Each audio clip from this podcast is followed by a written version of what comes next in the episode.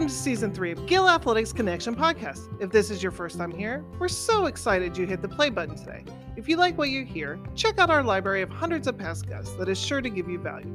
For everyone else, we're so happy you've come back.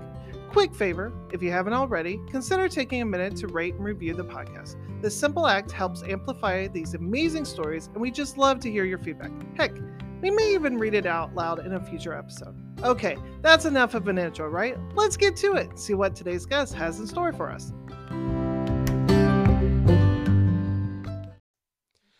All right, thanks back. Thanks for coming back to the show. I can't even speak. I'm so uh, just in awe of today's guest. You've already seen his name on the podcast episode. I just want to jump right into it because I think, you know, I'm all about bringing value, and I think today is going to be a thousand percent value. So help me welcome the wise, the wonderful, Mr. Russell Dinkins. Russell, how are you, sir?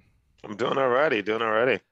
Uh, if, if you're watching on YouTube, you, you, got your name Russell D. I feel like that's like your rap name or something. Like I feel like I should change mine to Mike C. or something like that, man. I love it. I love it. Russell, yeah. do you even, you know, we didn't talk about this, and of course, this has nothing to do with what we're going to talk about today. But I love talking about whatever. But I brought up rap. What kind of music are you into? I'm a big mm. hip hop guy. That's why I ask.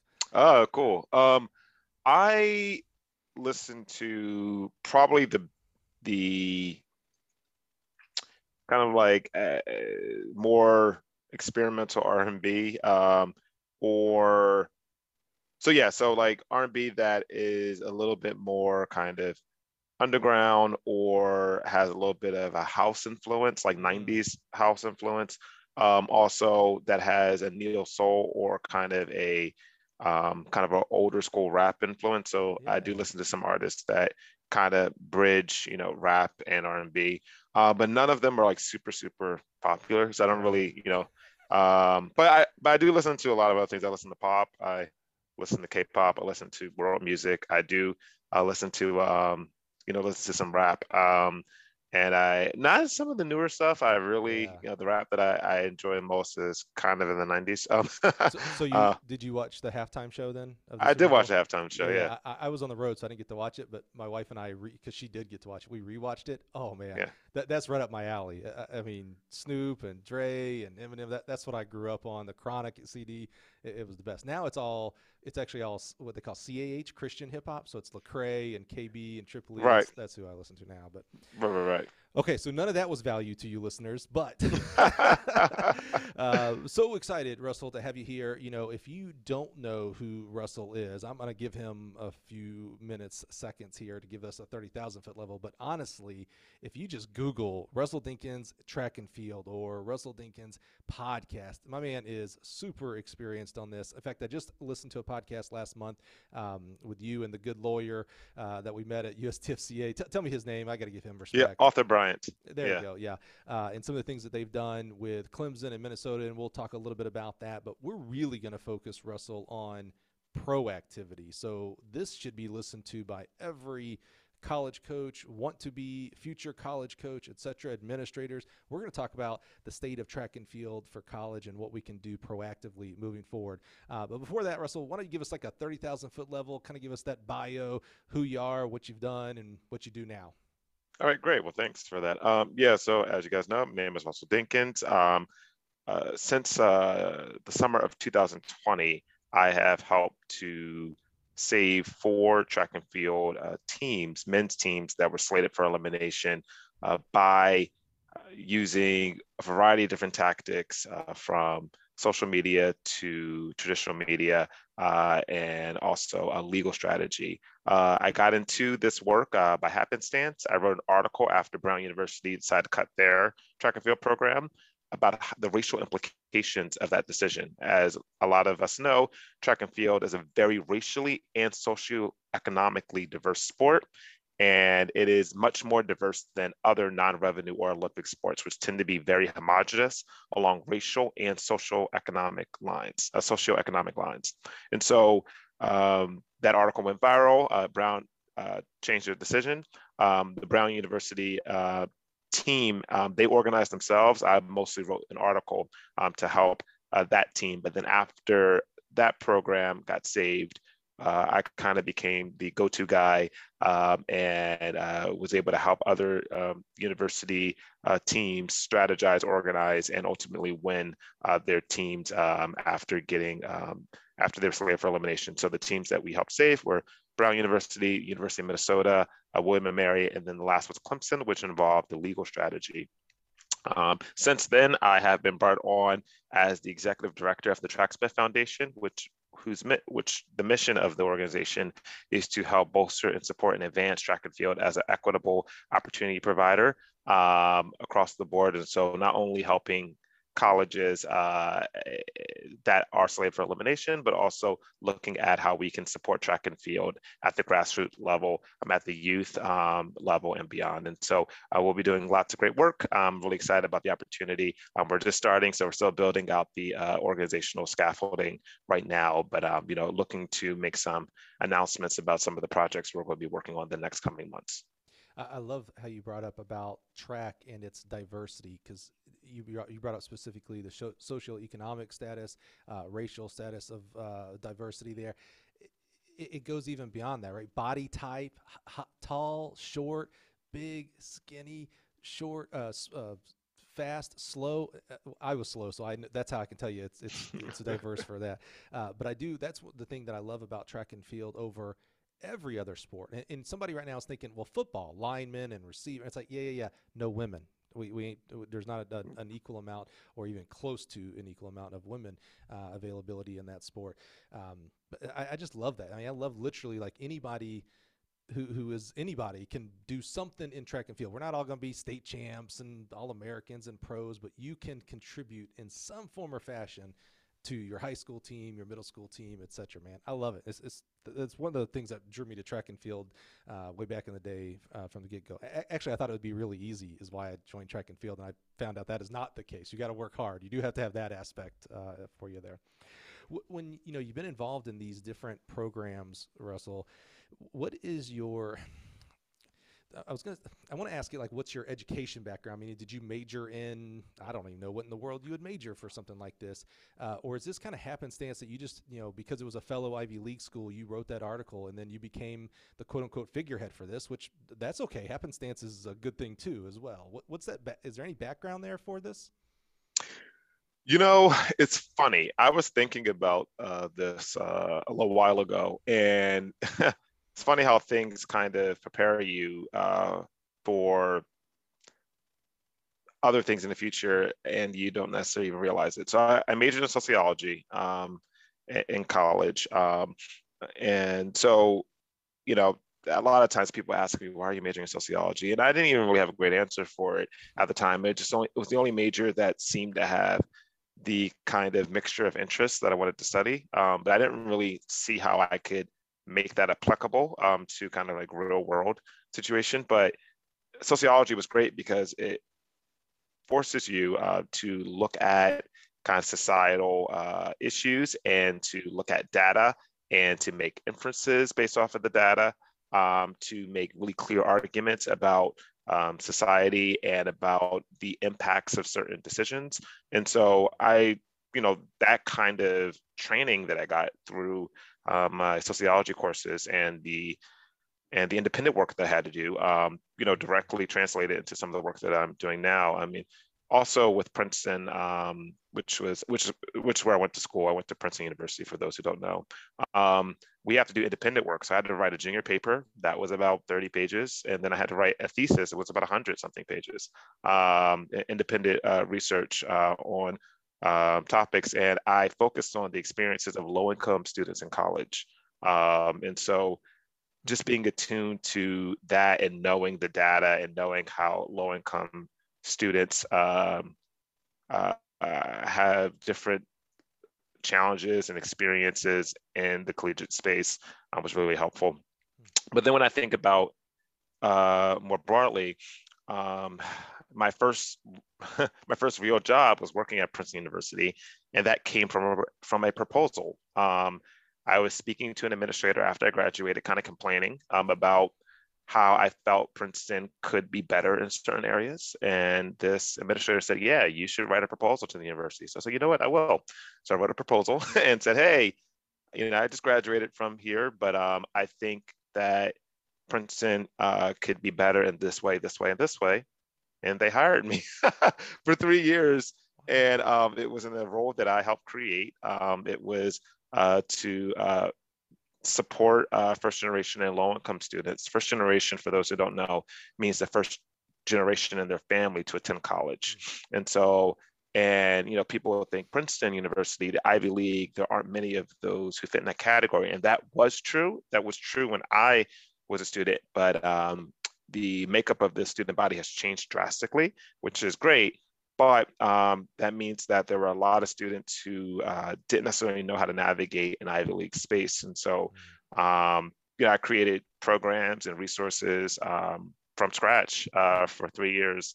Um, and it was really great. Um, some of the data and programs that I created still exist at Princeton um, even after I left. And, um, you know, so that was kind of a small foray into it. But I, you know, I kind of think I've always had a little bit of a zeal for kind of challenging systems. Mm-hmm. um, in high school, um, I was in Massachusetts uh, for uh, for high school. I went to boarding school up there. I'm from Philly, but I went to boarding school in Massachusetts.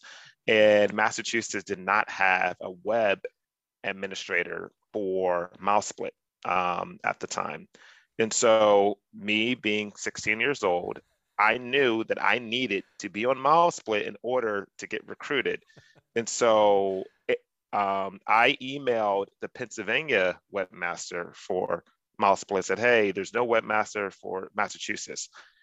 I'm from Philly, the second third. I'm an athlete that's trying to get recruited." And he said, "Okay, well, I can't do anything about the webmastering thing, but what I can do is I can give you access to uh, to uh, to your team, and then you can make your profile." So coaches are only supposed to have access to a team, but but I got access to my team, so I was able to create my team's profile. Then I was able to create my own profile so that I could. Um, and then after that, I emailed meet directors so that I can get into um, invitationals that would upload to MileSplit. So because I was like, I need to get seen because running at the prep school um, league, I mean, the prep school circuit, we just competed against other prep schools and dual and tri meets. And then there was a prep school championship that didn't upload the MileSplit either. And so there was no way to really be visible. And so I knew that I needed to kind of get outside of that if I wanted to get recruited. And so, you know, I was like, all right, well, I need to get into these meets, but I also need these meets to have that data uploaded to something um, and so, yeah, so that was very, very, you know, and I think a lot of other, you know, so yeah, I've always kind of been like, okay, I need to, if there's something that doesn't exist, let me figure out how to create it. I'm kind of a, a kind of entrepreneurial spirit. And so, um, you know, I didn't necessarily realize that, uh, you know, kind of all these kind of experiences that I've had uh, really naturally led into this organizational work um, that I that I've done now. And um, the way that I got into it, um, I, honestly, I was talking with the Brown organizers right after the school um, announced they were cutting the program. And I was talking to them and I was angry and they were angry. And I said, hey, an op ed needs to be written about these points. And they said, yeah, we're trying to get an op ed written. We're trying to work with the Washington Post, New York Times, and you know traditional outlets. Um, and that's a really reasonable, rational kind of way of, of approaching it. Um, and I said, okay, that's cool. And then for something, for some reason, it just struck me, I need to just write something. So I wrote something on my personal medium page. And my thought was I could write it and then maybe Brown could use what I wrote to show traditional media outlets so that they could, you know, cover the story. Um, but I just didn't really realize that, uh, or unbeknownst to me, the, the thing that I wrote would be the actual catalyst um, for change. And uh, the thing that I wrote would be this uh, piece that would go viral. I mean, I I did not have a large platform. I had 400 followers on Twitter. Um, mm-hmm. I've written about five pieces on Medium before writing this one, and the the most uh, readership that I've gotten before that was about a thousand, you know, for one of my pieces. So I wasn't expecting, I didn't write it with the intention of, oh, this is going to get viral. I was just writing it um, really because I just felt like I just need to get these ideas out. And then two, I thought, okay, if I write this, you know, they could show this article like with all these arguments to a uh, to a traditional outlet, and then uh, maybe that traditional outlet would be, you know, convinced that this is something worthy of covering or worthy of, you know, writing their own op-ed or something like that. Um, so yeah, it just um, kind of uh, you know, but then after that article went viral, um, when it came time to helping William and Mary and University of Minnesota, which I was reluctant to do because I was really, you know, when those teams reached out to me, I said, hey, I wrote an article and that article helped to help to uh, publicize or or make bring awareness. It helped to like, yeah, I think you spread awareness about this issue in, in the public domain.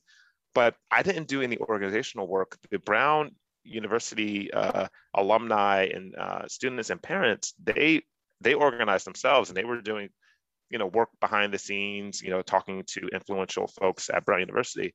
So it's like, I don't necessarily, you know, you guys are reaching out to me. I don't know if I can, mm-hmm. you know, um, could replicate what I did for for Brown here because all I did for Brown was you know write an article and it went viral. And I you know I worked hard after I saw that article went viral. When I saw that article was picking up steam I then reached out to uh, uh, LetsRun. I reached out to um, a, a, different uh, um, different uh, people with large uh, Twitter followings. Um, we finally got Malcolm Gladwell to, to retweet. I was working hard on that. So mm-hmm. it's like I spent about a week, um, you know, the entire week uh, that the article was out before the university. The university reversed their decision within a week, so that was pretty cool.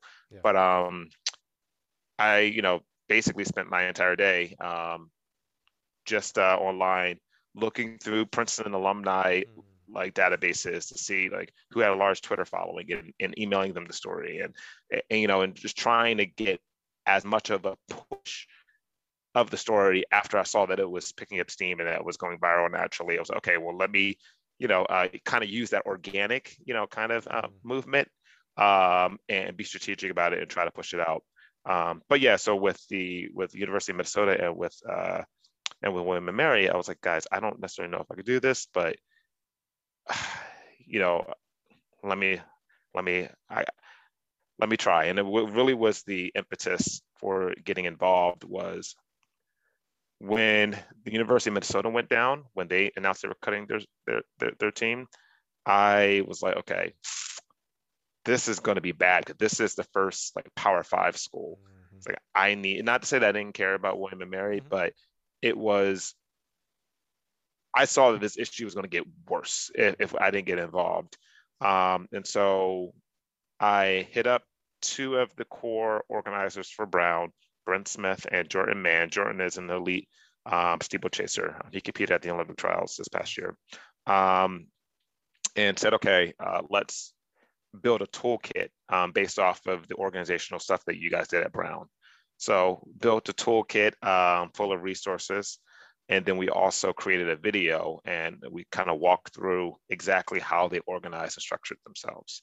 Um, and then I provided that toolkit to William and Mary and to the University of Minnesota's organizers, um, helped them organize. Um, and then after I gave them the toolkit, I had Zoom had a Zoom meeting with um, William and Mary and with um, and with uh, the University of Minnesota's organizers uh, just to kind of discuss how they can organize and structure themselves. After that, I kind of did check-ins with both William and Mary. They were able to kind of move a little bit um, more independently. Um, they just had um, they had uh, the capacity to kind of do things a little bit on their own. Uh, with uh, University of Minnesota, I was more involved in that uh, process, and uh, you know uh, was a part of all the organizational meetings, uh, providing strategy on how they could leverage an effective message. Um, and for University of uh, Minnesota, I wrote an op-ed that uh, got published in the Star Tribune that probably was one of the important factors in getting their outdoor team reinstated. Um, so yeah, no, it's just a uh, long story short. Um, I kind of got into this work. Um, uh, part of me says happenstance, but you know, I it, it, upon reflection, it's been become clear to me that wow, I've had a number of experiences that have given me kind of uh, background to be able to kind of enter into this space, mm-hmm. um, you know, uh, and to have success. I mean, I, you know, someone who's never done organizational work like this, um, you know, to be able to jump into it and to be able to help three schools organize and and be successful. Um, you know, it was truly kind of like a, a blessing. So yeah, I love the story all the way back from high school in Massachusetts of this proactivity of you. You you saw that there was a a, a need that was missing, the the MileSplit, and you're like, well, you didn't go your story wasn't i'm going to go find someone to do it you're like uh, or i'm going to complain that it's not there you're like all right how do i get access and i'll, I'll do it and then you graduate from princeton and you're like man i think you guys could do better and, and i love that i don't know if you talked to an administrator or a professor and they said all right we'll write a proposal because that, that's really key because a lot of people will complain and then when challenged to do something about it like well it's not for me to you know, who am I? You know, it's easy to back out of it. And you're like, all right, I will write a proposal. And that led to a, a, job that you created. Those are special jobs. You know, it's it's one thing to get a job and we should all be working in the in the in a field that we have passion for. But to create your own job, that's that's what a Princeton grad would do, of course, Russell. I love it. I love it. and then uh, and then I love that the you know the thought process of writing that post that went viral for Brown was like you you were almost like trying to give like um it sounds like anyway uh, not the content itself, but like, oh, here's the background for the content. Now, Washington Post and Times and the Brown News, you take some of this data and my viewpoints from having, you know, because you had permission to be involved, right, as an athlete, as an Ivy League athlete, specifically in track and field, specifically an African American, because that's what this topic was about with Brown. Um, and, and, you know, I, am a huge social media guy, as a lot of people know, especially on Twitter. Um, like I when when Brown changed their mind, when they you know did the right thing and, and kept what they were supposed to keep and not drop what they were supposed to drop, like I gave them a lot of props. And I had some people like, why are you giving them props? Like, hey man, like it's a big step to say I was wrong, even in the even if you think well it was only because Russell did this and the students did this, great. They still easily could have stuck with their guns and said no we've made a decision. We're not going back. Right? It's hard to say i was wrong and to and to, to change your mind. So i gave all props to brown and uh, i give half props to minnesota right? Because they, they they kept outdoor but they didn't do indoor. And uh, and of course clemson and, and william and mary uh, you i'm proud that they made the right decisions and you know realized the mistake they made and uh, reversed course there. So um, I wish they wouldn't have gone through all the cost and hassle and emotional angst that they, they went through. But I'm very glad that for future generations, as we move on here, people will be able to go to those schools and participate in track and field. And get the key of it is exactly what I said right there at the beginning. To go to those schools, those are those are great schools to go to and get educations. Not like Princeton or Troy. That's the top two schools in the universe. You know, Tro- Troy we call the Princeton of the South, so it kind of yes. makes a lot of sense there. Well, I love that your background there is really keyed on that word proactivity, that you went out and did stuff instead of reacting to stuff, you would be proactive to it. And that's really what I want to focus on today with you here, Russell, is, you know, every college, you, you kind of started saying this, you know, when you said Minnesota was important. Uh, because this could be a, a bad domino, right? Uh, and we kind of saw that, not necessarily that Clemson did it because of Minnesota, but we saw now Clemson, a you know powerhouse in the ACC and a powerhouse in the NCAA, dropping track and field.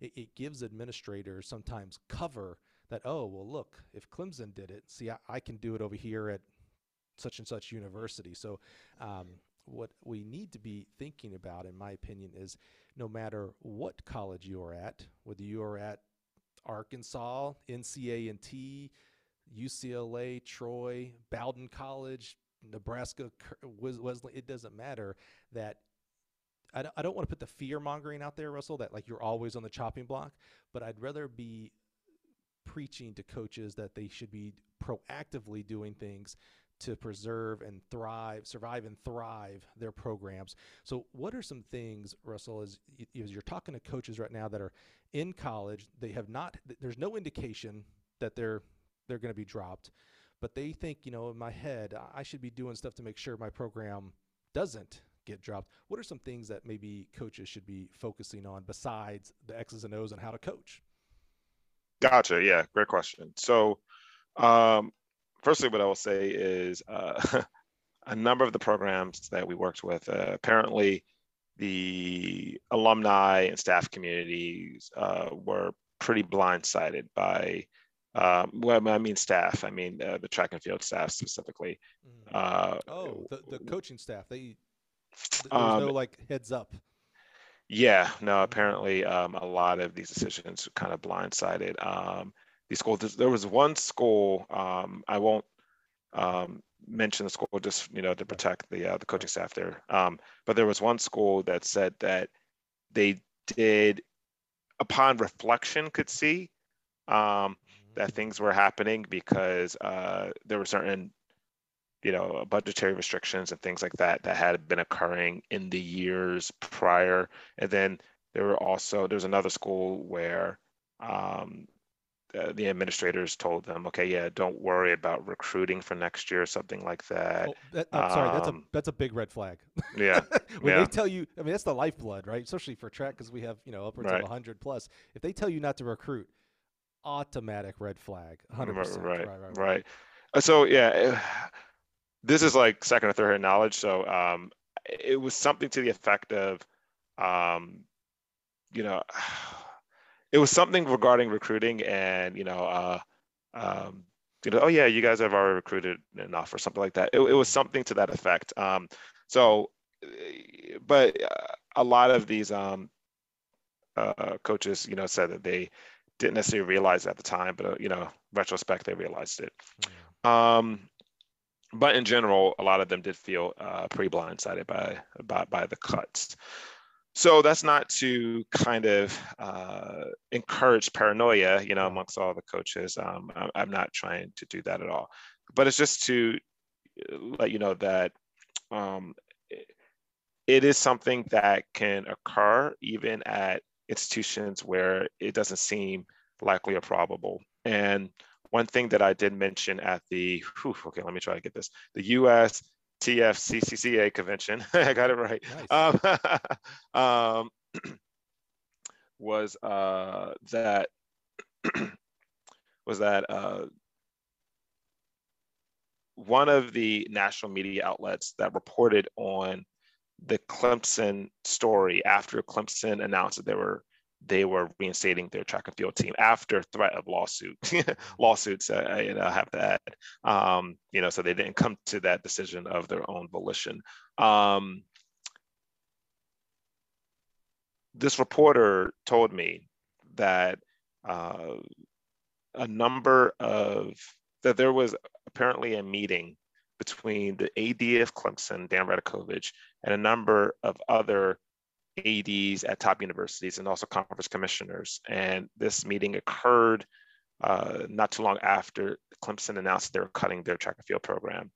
And apparently at this meeting, uh, there were um, uh, talks uh, about how Clemson was able to do it and other conference uh, commissioners and uh, athletic ADs were chiming in about how they could potentially replicate something at their institutions or you know within their conferences.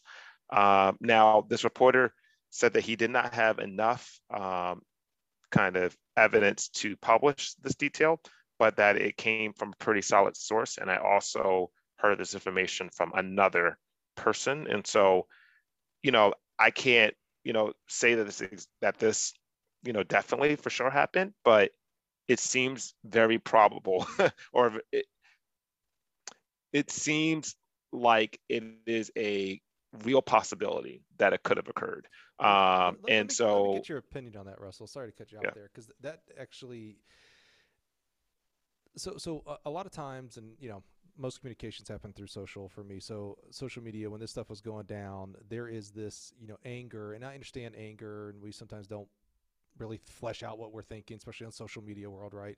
Um, that there's there's anger that there's like this secret, and I'm going to describe exactly what you just described. Unfortunately, that there's like this secret cabal of college administrators that hate track and field and that's why they're dropping it, right? Um, I've always fought against that, mainly because I have a little bit of personal experience with it. When I was at Ball State, I was on the women's coaching staff. We had separate teams there, uh, and our new AD at the time, who's now the AD at University of North Carolina, Bubba Cunningham, uh, dropped men's track and field. And when I was leaving to go to Mississippi State, you know, I went in. We, we kind of had this uh, relationship because our last names were the same, and you know, I was from Alabama, but he was the one called Bubba. I, I don't know, just you know. Uh, but uh, so I went into him. I was like, hey man, just you know, you know, going to Mississippi State, etc. Uh, no hard feelings. You know, I feel like you felt like you had to make a business decision, and he really did like track and field. I, I mean, so much so that I was a lowly women's assistant coach for two years, uh, and only one year under him, I believe, if I remember correctly years later, I visit North Carolina and I go to his office to see, just to say hi. You know, I knew knew he wouldn't re- even remember me, you know, or anything, and and thought I'd just get blown off, like he would just, you know, tell his secretary, "Yeah, get this guy out of here." Uh, he came out of a budget meeting to say hi to me, remembered me. At, the very least, maybe didn't remember my name, but like remembered like uh, that I worked under Sue Parks and all that kind of like like he, he has some intentionality with people and relationships but you just described that secret cabal that I, I fight against. That is like that can't be true. What is your opinion on it, it, is do administrators in general? This is a big overstatement, right? Because there's uh, thousands of different people who make up this group called administrators. Do they have something against track and field? And what in the world could it be? I, I don't understand. So I don't think it's uh I don't think it's personal in that way. I don't think they just have a a an aversion uh, to track and field as a sport and concept. Uh, that's not okay. the sense that I get. Good, good. The sense that I get is that uh, a lot of athletic departments view track and field and more specifically men's track and field as just a nuisance um, because it is a sport that in aggregate, you know, is pretty expensive. Um, now, it's not expensive per capita. It's not expensive by season. It's it's actually not an expensive sport at all. But since track and field t- typically carries large rosters, and since it's three seasons of play um, instead of one season of play, you know, let's be um, real. It's three sports um, as a part as as as the NCAA counts it. Um, but you know their universities are able to conveniently just count it as one sport when it's advantageous for them. they count it as three sports when they when they count up the number of sports they offer, but they count it as one sport when they're talking about budgetary right. um, issues, which is you know they're having their cake and eating it too, uh, because they also you know, uh, I mean, as coaches know, you know, you, your coaches are being paid, you know, to coach multiple sports, you know, but they just get one paycheck, um, uh, you know, for, you know, for, you know, double or triple the work of, you know, um, mm-hmm. of, of other uh, college teams. So, yeah, um, the, yeah, so I, yeah, so that, that was, um, I just kind of lost my train of thought a little yeah, bit, so, but. So you think it's more of just the nuisance yeah, the, the, thank you. I, I, like how you put that the cake or eat it too because yeah, it's three sports when we count cross indoor and outdoor. Uh, when you have the women's team, those three sports help counteract for Title IX reasons for the football things like that. But when they're looking at cutting track, they're typically looking at at one sport like okay i'm a, this coaching staff this uh, 50 60 uh, kids it's all one in that world that, that, that's an interesting take on that right right so yeah, thanks. Thanks for getting me back on track there. Um, you know, no pun intended, but uh, um, or pun intended, you know. but um, we're good. yeah. so um, yeah, so yeah, I just think they they view it as you know as being a nuisance because uh, it's okay. It's a it's a sport that you know, like I said, in aggregate, it's expensive. Even though I already explained that you know mm-hmm. it's not that expensive when you break it down, but in aggregate, it's an expensive sport um, and also for Title IX reasons. Um, you know, as coaches know, um, Title IX uh, proportionality, universities can either add more women's opportunities or they can take away men's opportunities. And the biggest bang for your buck you know, if you take away a 50% male track roster, uh, that ends up being about 90 Title IX opportunity slots. And so if you cut track, you have financial savings, but then you also have um, Title IX Title IX kind of savings. And I think that combination is why track and field ends up being a, a really attractive kind of target when budgetary or Title IX issues come up. Because here's the thing, when I looked at the, and we'll get into this a little bit later, but when I looked at the uh, financial reports for the different schools I worked with, at least for Minnesota and for Clemson, track and field did not have the largest net loss um, at the end of the year. Baseball and oftentimes soccer did. Um, so you know they weren't the most they weren't losing the most money from track and field. They were losing more money from these other sports. But those other sports didn't provide uh, kind of the Title IX benefits that track and field would, would provide. And also, in some of these places, uh, th- those sports have more of a kind of connection to the community. Hmm. Um, I can't really speak to soccer, but baseball um, tends to be a little more popular. Uh, people go to those games, and so there's a bit more of a cultural connection. Mm-hmm. And then also with the schools that I worked with, um, the baseball teams were a lot more entrenched in kind of the uh, the political infrastructure of of the school. What I mean by that, they have presences uh, on the uh, on the trustee boards. Um, they had strong alumni um, kind of organization and we'll get into you know that's kind of one of the main things that i mm-hmm. think uh, college coaches for track and field can think about but how do you get more integrated into that sphere because i think that's the biggest way to kind of protect yourself because you know uh, soccer and and um, baseball and specifically baseball they were not targeted at these two institutions even though they lost more money hmm. baseball lost a considerable amount more money compared to track and field in, in both of these cases um, and yet you know they were not considered. And, and, my argument has never been you know that those teams need to be removed instead of track and field. Right. But it's just like if you're if you're saying you need to remove a team due to financial reasons, this is not your biggest financial sink. you know there are other programs that actually incur a larger cost when you account for revenues and expenses. And yet, track and field is the target. And so um, I think they view it as a nuisance for all three of those reasons. It's an expensive sport. It has a big Title IX cost in terms of male participation. And then they're not getting anything out of it in terms of cultural or political value.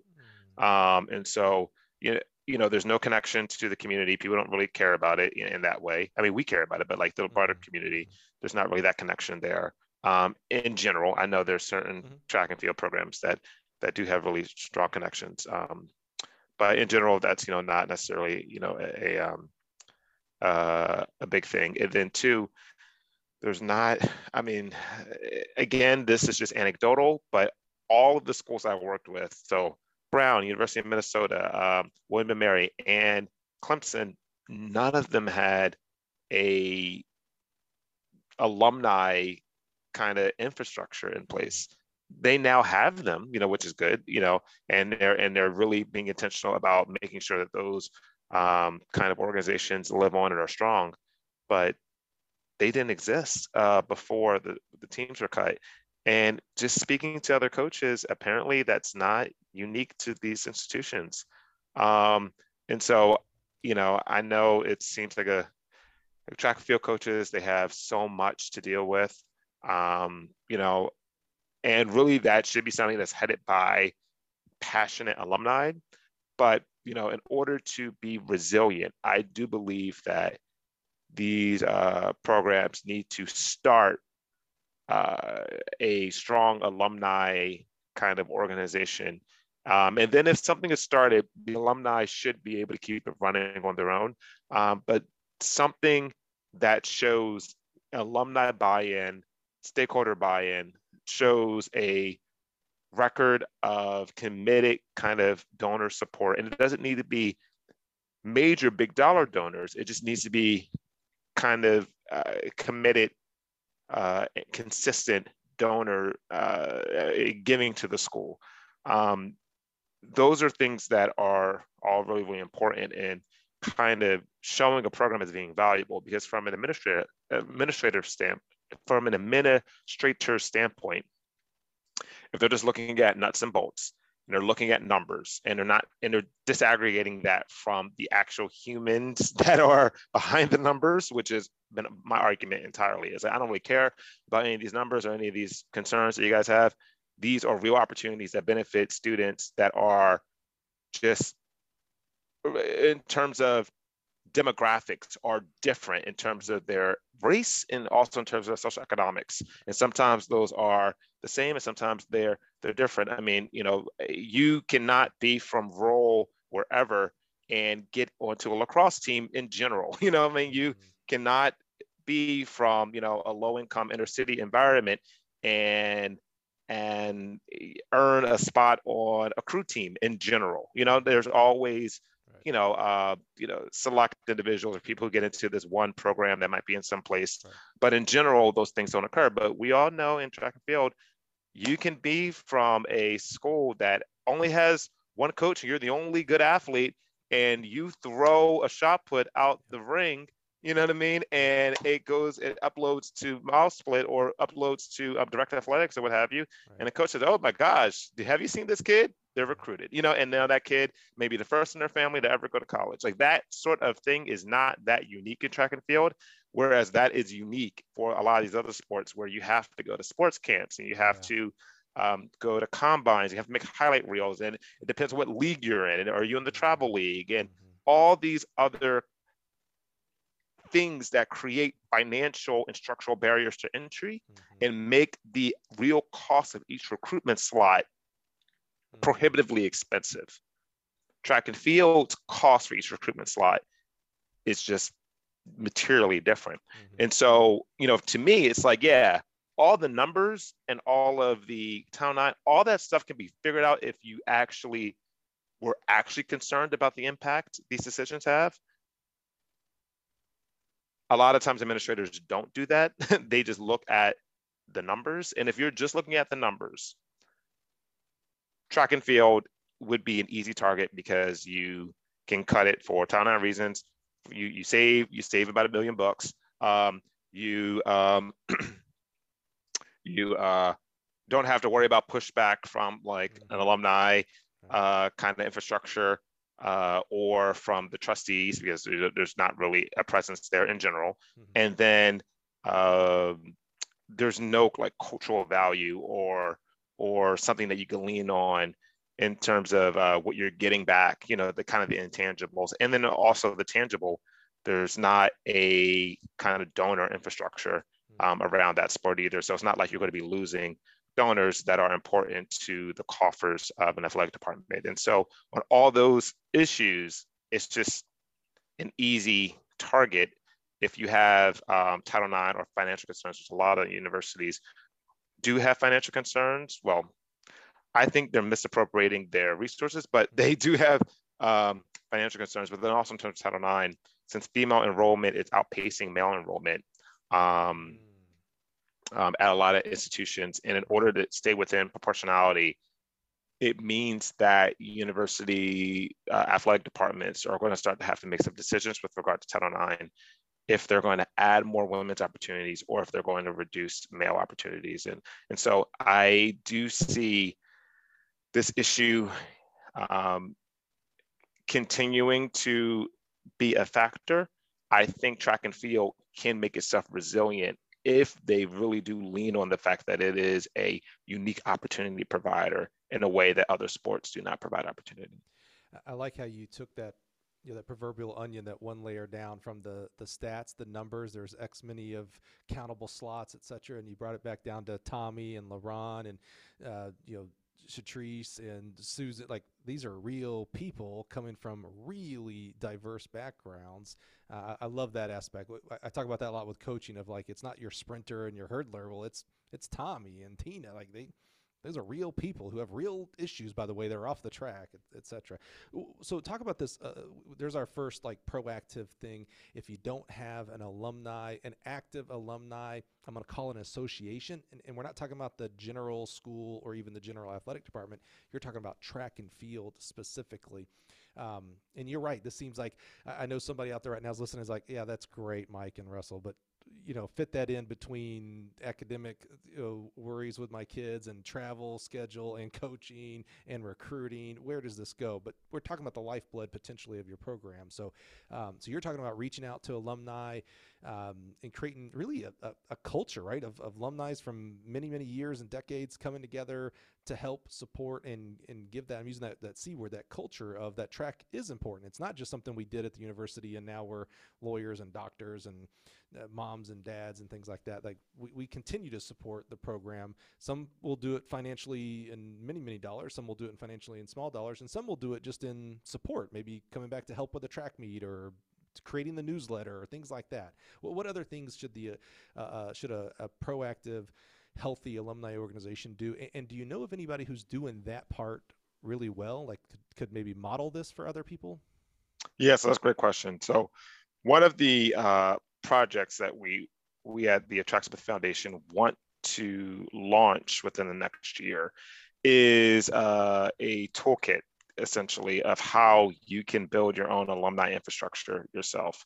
And uh, I will say Princeton, uh, the Friends of Princeton track is very well organized and very well structured and you know, funds a decent amount of the program actually. Um, uh, so, I mean, the university funds um, you know, a solid amount. Um, obviously, I don't know what the breakdown is, so I'm not going to say percentage. You know, I'm just going to say a decent amount of funding comes from the Friends of Princeton track, um, which is, which is, you know, which is amazing. Um, in terms of what people can do now, in the meanwhile, um, because the the the toolkit that we're going to develop it won't be ready to be published, uh, you know, in the immediate term, um, and so you know, there may be some coaches who are listening, oh, this sounds great. You know, I want to do something now. I don't think the lift needs to be as heavy for coaches as they may be thinking. Okay. Um, I think it, it could be as simple as, okay, I'm going to schedule a Zoom meeting um, and invite, you know, a bunch of different alumni um, on the call, alumni and parents, um, and have it be just uh, an hour and say, have open dialogue and say, hey, we need to have this for X, Y, and Z. Um, you know, let's just have an open discussion. But you know, this is really uh, something that you all will have to, you know, organize. Um, and once you get a group of people together and they start talking, natural kind of organization starts to come about. I've kind of noticed, mm-hmm. and there's always someone uh, in an alumni uh, within the alumni uh, of a of any sort of organization that has experience uh, organizing folks or developing folks. Mm-hmm. So what I would say for coaches, like have the meeting just to kind of uh, have just a broad-based conversation, but with the goal of trying to identify uh, a few people who would be on a kind of leadership initial leadership committee, mm-hmm. um, and then say, okay, you know, this leadership committee will figure out the structure, you know, um, mm-hmm. uh, of the organization, um, you know, figure out how you guys want to do officers and this and the third. But, you know, for uh, for the short term, don't worry about getting too bogged down in kind of organizational details. Mm-hmm. Um, in the short term, this organizing committee, what their mission is going to be is to have a a some sort of large gathering at some point a year that's advantageous. So, you know, maybe the university does something really big right before graduation, like Princeton does something really big for graduation every year. Okay, maybe that could be a um, a, a, a, big alumni student picnic, or maybe your school has a really important home meet that happens in late April every year. Mm-hmm. Okay, um, let's just do a uh, let's do a picnic. I'm thinking it doesn't need to be um, that it doesn't need to be as much of a heavy lift as people may think. Um, just create something that gives an excuse for people to come together. Um, have some food there because people like to eat. You know, like br- bring um, bring folks together. Um, have a way to connect the alumni with the students. Mm. Um, you know, so maybe it is a track meet, and then after the track meet, the entire team comes in. You know, it's basically just like a picnic with with all the alumni, um, and then have you know at that alumni the goal to be to have all the alum, alumni uh, uh, donate you know to the to the athletic department, um, and then you know from there you know, have discussions about, okay, how can we make this into a more formalized entity? Mm-hmm. And so all that planning and stuff, that really can be alumni that, that do that.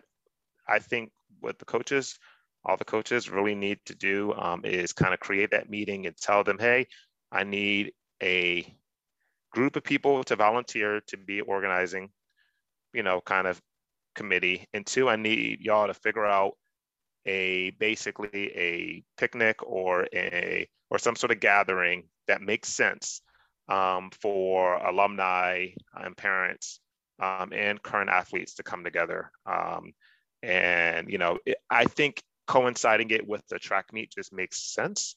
And so if you know that makes sense for that local institution, um, you know, I think that's probably a good way of starting something. Hmm. And you know, just being really clear, like, yeah, you know the the organization won't be 100% right now um, mm-hmm.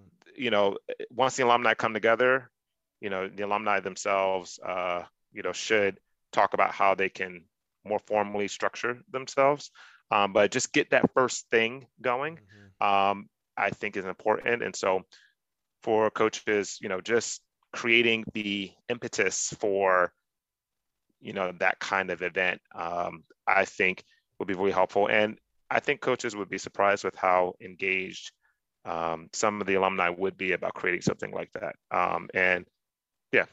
I, I, like that. Get it started because you're right.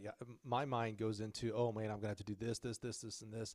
Just start with number one. Start with working with your um, admissions office and getting uh, past emails of past alums. Uh, maybe you have a terrible alumni association. They're like, yeah, yeah, I can give you like 10 emails. I have last year and that's it. We just started doing this. Okay, start with those 10. And hey, you 10, you were all on a team. Who do you stay in contact with through Facebook and etc. And, and, build out that database and start with just a, a newsletter, a, a, monthly, quarterly. If you think monthly is too much, do it quarterly. Just an update on how the team's doing, stars you got from this part of the country and this part of the country, etc. Uh, just get it started until it, you're right kind of you know when people get together organizations happen right?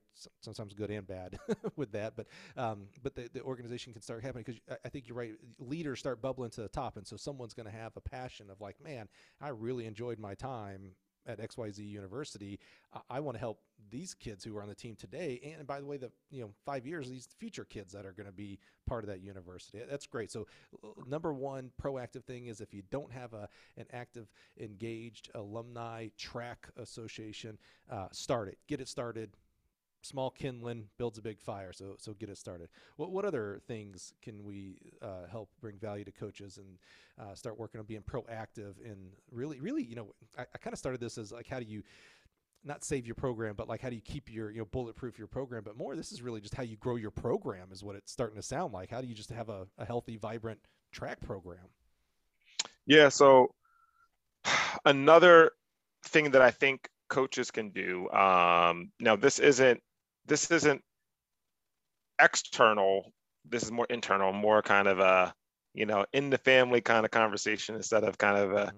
you know uh, external conversation. Because externally, I was really big on we always need to show a united front. You know what I mean? Like the track and field community needs to show a united front against uh, these uh, forces that are trying to take these programs away in college.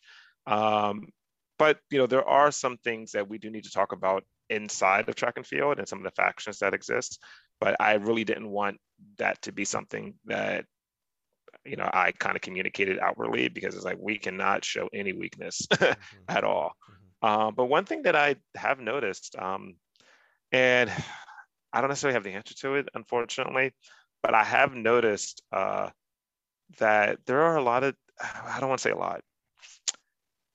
So it was none of the schools that I worked with, but I was at a track meet this spring um, with a friend, and he was running. Um, yeah, it was a grad student who ran at another university, and we were going to a track meet, and he was going to race there, and we saw someone who was on his team. It looked like a sprinter walk by, and I was like, "Oh, that, that's your teammate." Um, and my friend looked at me and was like, "Oh yeah, I don't know him." I said, "What do you mean?" He said, "Yeah, we don't, we never see um, the the sprinters or the, the throwers." He said he doesn't even see the other distance athletes because he, the 5K, 10K athlete who's at a pretty high level, so he only trains with one other person, so he doesn't even know the other guys on the team really. And we, that was just such a weird thing to me, particularly being at um, a school that was uh, really dominant um, at the uh, conference level and that had a really kind of well-rounded team the entire time.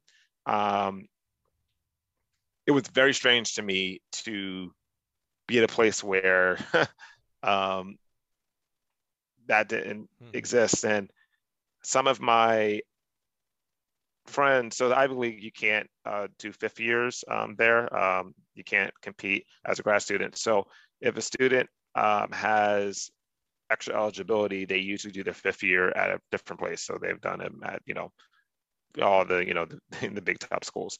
Um, a lot of times, you know, when I would ask them about their experience, oh yeah, you know, it was great for this reason. We went to all the big meets and this, that, and the third. But you know, they talked about the team culture not being the same, you know, and they're not being a locker room culture. I mean, you know, our locker room, you know, at Princeton, we all used the locker room. We all showered together after the meet, after the meets, after practice. Um, yeah, they, a lot of them talked about, yeah, we would just, you know, train and then get everyone would get in their car and then drive home. You know, mm-hmm. um, so that part of it, yeah, you know, every school doesn't have like, you know, a, a robust locker room setup. So like, I know that's not necessarily something that could change, but in terms of kids knowing each other on the team, that is something that very much so is, is within the control mm-hmm. of, of the coaches. Um, and so I think it is inexcusable that you had an athlete who said he just he did not know, not like, oh yeah, I don't really talk to him that much. Like he said he did not right. know that kid. Right. you know, that kid was a stranger. He just happened to be on the track team with him. Mm-hmm. Like that is a problem. Yeah, and I, so I have a lot of empathy for head coaches, specifically head coach, right? Because yeah. it falls on the head coach, you know, a lot of things because it is such a, diver, a diverse sport and yeah. the locations just of training are usually you know the sprinters are going to going to train at one point in the day and be in this corner of the track the throwers sometimes are halfway across campus and they're going to train uh, but, but, you're right it is inexcusable because there are other ways to do it right first of all maybe there's a way you do it on the bus rides and those kind of things but you know uh, have a luncheon at your house or have a events at the bowling alley or whatever but it takes that intentionality is what it takes. And again, I know there's head coaches screaming at us right now, Russell, that are like, yeah, okay, on top of, bah, bah, bah, bah, bah, bah. And, right. And I'm, and I'm one of the biggest people to say, hey, man, I, you know, not that coaching's an eight to five type of job, but I think more of us need to, to, to think of it that way, meaning we put our personal relationships, our, our uh, spouses and our own children uh, at bay sometimes to a detriment. So I'm, I'm one of those who are like, yeah, you got to think 20, track 24 seven and think of your, uh, your track kids 24 seven because you, you have other parts of your lives. However, there is intentionality within your team structure as well that, that should be focused on. I mean, it could be something as simple as, okay. Um, and I, I know people are going to say, yeah, you know, this isn't possible in our situation, second sure. third.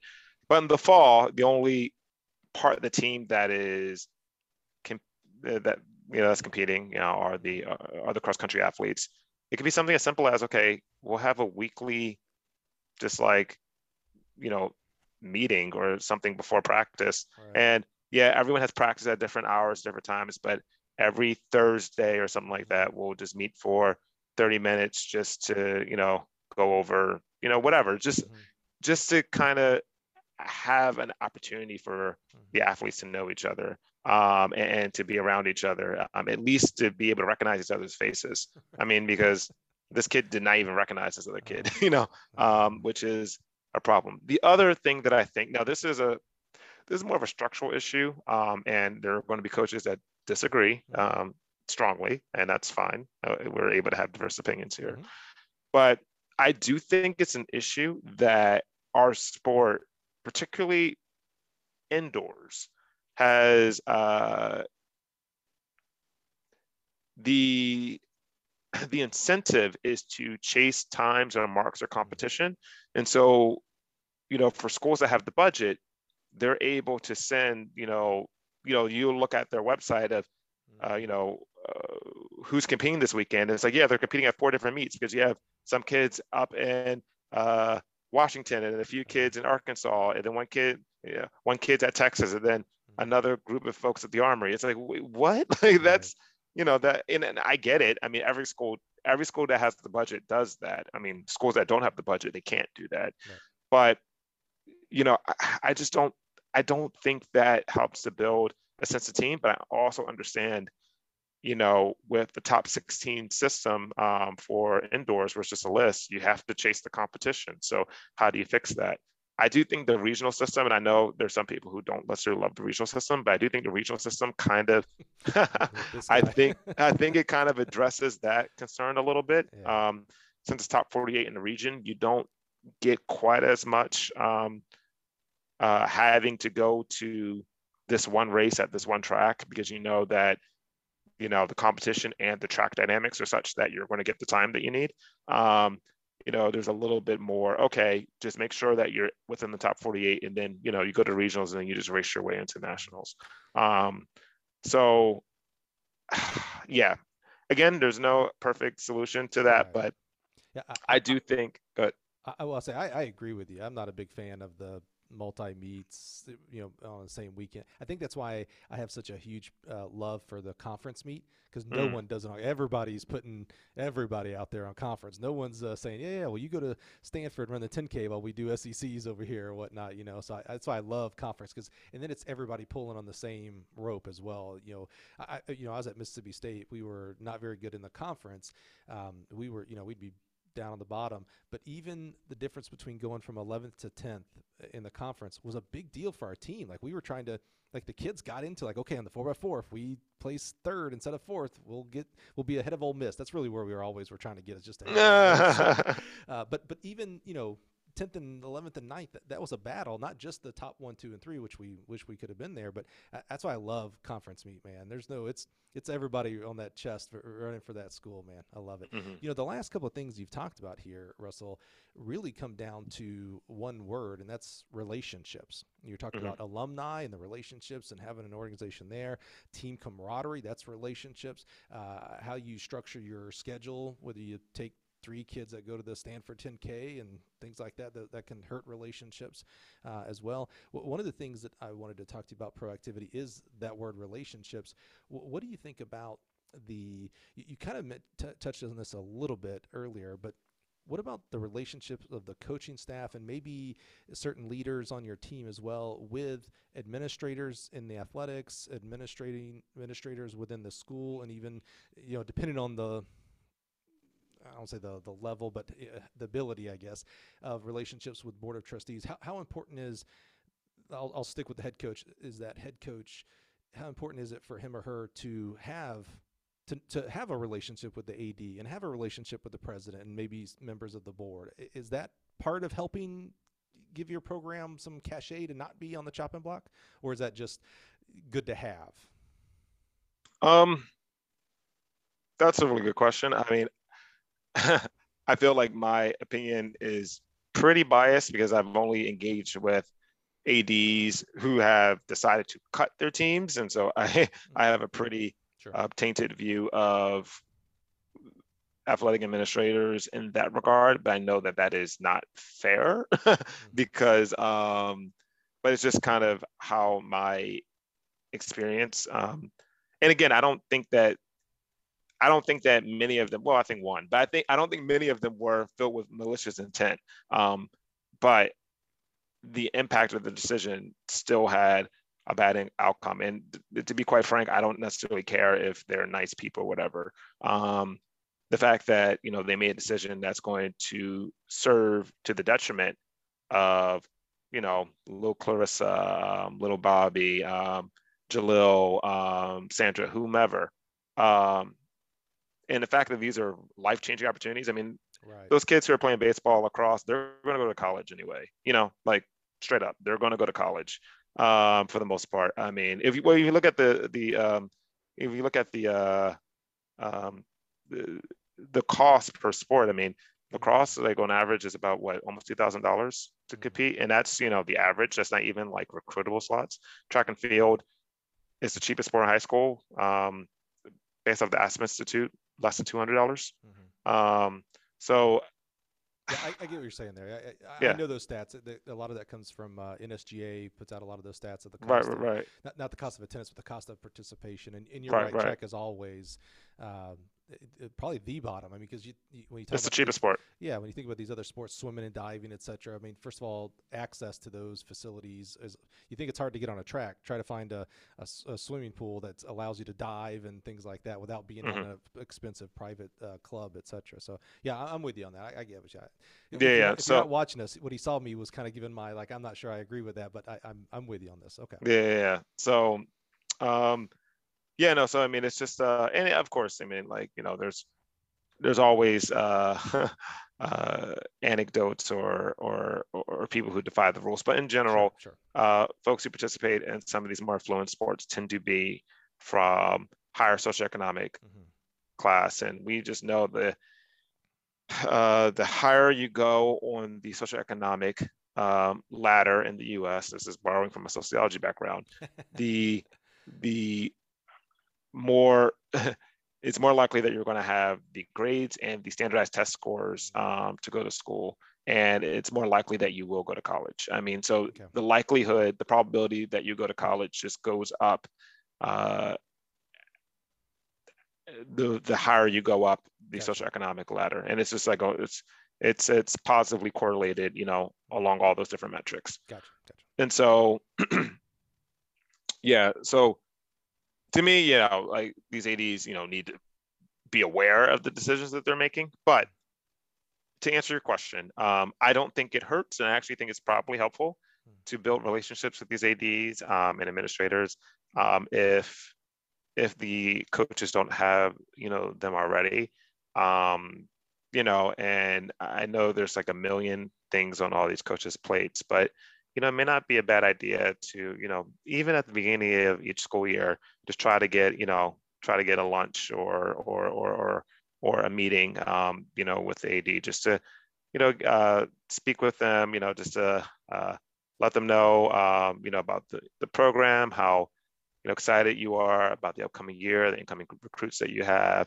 You know, you can, um, you know, invite them to one of the competitions that you think will be will be great just something like that you know whether they come or not um, but i think you know these personal relationships um, it certainly can't hurt i mean if the ad has a really positive personal relationship with you as a person that may that may make them think twice Mhm. before making a decision um, it shouldn't hinge on personal relationships but Right. we're all human you know Right, and, and personal right. relationships um, do impact our you know uh, how we make decisions It- um, it may not help, but I have to believe it will hurt if you have if you're just a, a name if you're just another name of a stat sheet that you're the head coach Joe Smith and you, you stay your life over in your office and on the track and make no effort to have a relationship I have to believe boy it's, it's easier to cut that person's program than someone you, like you said even if it's once a year checking in and we you know we have this many people on the roster we're excited you know hey we got a home meet come to this what uh,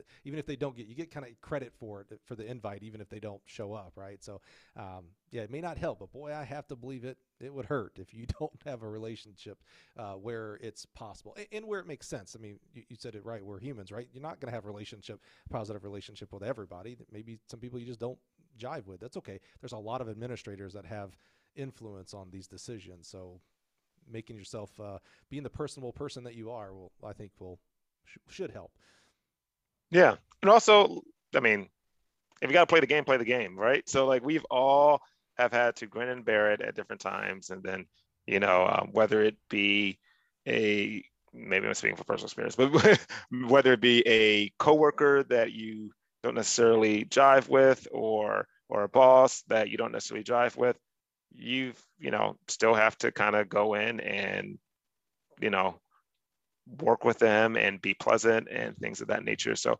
you know, my hope is that you know all the coaches that are listening are able to have genuine, you know, authentic, um, real relationships with their ads.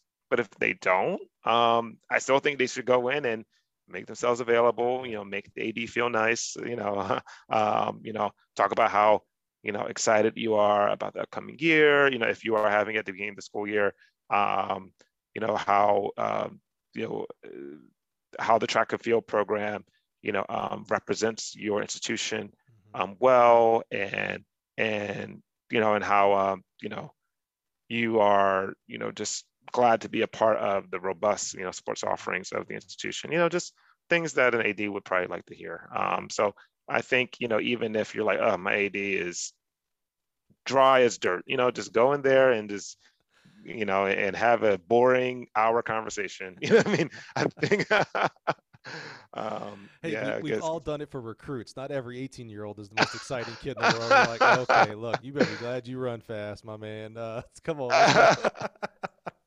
I actually think I was, so I probably was the opposite. So this is actually ridiculous. So for every school, so I had a notebook. Uh, and for each of my recruitment. Well, I had a notebook where I wrote down notes for each of my recruitment visits, and I had categories. Oh my. Um, of stuff, and it was like coach, like team, location, um, weather. But one of the biggest categories was food, and I, so I would like open up the notebook, like in like the office with the coaches, and asking them about the food, and writing down notes, and then um, you know, so, you know, it had the whole grid, you know, so, I mean, they, and they would see that I had other schools listed there, you know, so I, I wasn't. I take it you were looking at all Ivy League and Ivy League type schools with, with that type of uh, meticulousness. You, would have been at Troy University, be like, "Look, man, what are we doing here? Your food's no good." to be honest, food was a big category because I was like, yeah. "Look, I knew well, I didn't know how to cook then at all. I mean, I just recently kind of become more comfortable with cooking. But yeah, I was like, I'm not going to be cooking anything. So I need the food to be amazing. Like there's not, that's not, that's a non-negotiable. you know what I mean? so that was a big, like, yeah, I'm like, you know, like they need to have a strong 800 meter program because I that's 800 meter runner in college. Um, need to have a strong 4x4 program because I wanted to also run on the 4x4. They needed to run at Penn Relays because I'm from Philly and I'm like, I want to be able to go to Philly every every mm-hmm. spring. Um, there were some other things, but then food, I'm like, that is a big part of my life, and I need that to be on point. So I can so, assume Princeton has a great dining hall with food and food. Uh, Princeton's food was actually number two. Oh, well, yeah. Okay, spill the beans. Who was number one? Cornell. I mean, their food was great. Right? Yeah, their food was really, really good. Nice. And all really that boiled good. down to Fred Samara got you to come to Princeton. Fred Samara, Freddie Sams. Yeah, no, um, yeah, I kind of hate. I mean, because Cornell was our rivals for mm for for the Ivy League. Um, I had, you know, I I actually was really cool with the Cornell folks, but I was like, Ithaca, it snows all the time. It's cold as crap. I'm like, but this food is great. But I'm like, is that enough? Is that enough? I strongly considered it. I'm not even gonna lie. Um, but um, but yeah, no, that was that was a major category. Oh, right, let's let's get back on track, pun intended. Um, wh- what about some other ideas that I had that I thought about? And this may it may be too granular actually, but what about budgets and rosters? And what I mean by that is you, you, know, you get a set budget, and sometimes that's negotiated right on a yearly basis from the head coach to the administrator. Uh, but is it important to come under budget? Is it important to show how you're using that budget effectively for the kids? Uh, and, and, then kind of B, follow up on that question on the roster side. Uh, um, should we be intentional when we're talking about Title IX and diversity? Should we be more intentional on recruiting minorities onto our teams? Uh, should and then also on top of that with the Title IX, should we be more intentional? And some schools have this like as a I guess as a rule. I don't know if they can officially make it a rule. I don't know, um, but you can only have 40 men's rosters, and you have to have 80 women's rosters. Uh, is that too granular or, or, or what for this conversation? No, I mean, I, I, think I think it's fine. So I do want to preface this by saying, you know, I'm not a college coach, and never have been a sure. paid college coach. Uh, I've been assistant, volunteer assistant before, but you know, you're not, you know, privy to these kind of, yeah. uh, you know, uh, kind of decision making. Um, things. So Mhm, um, I do want to just preference that before I get into any of my thoughts. Sure, You know, just so people are like, oh, that's not exactly how it happens. Like, That's yeah, fair, well, that's you know. I'm just kind of making making a making educated guesses here.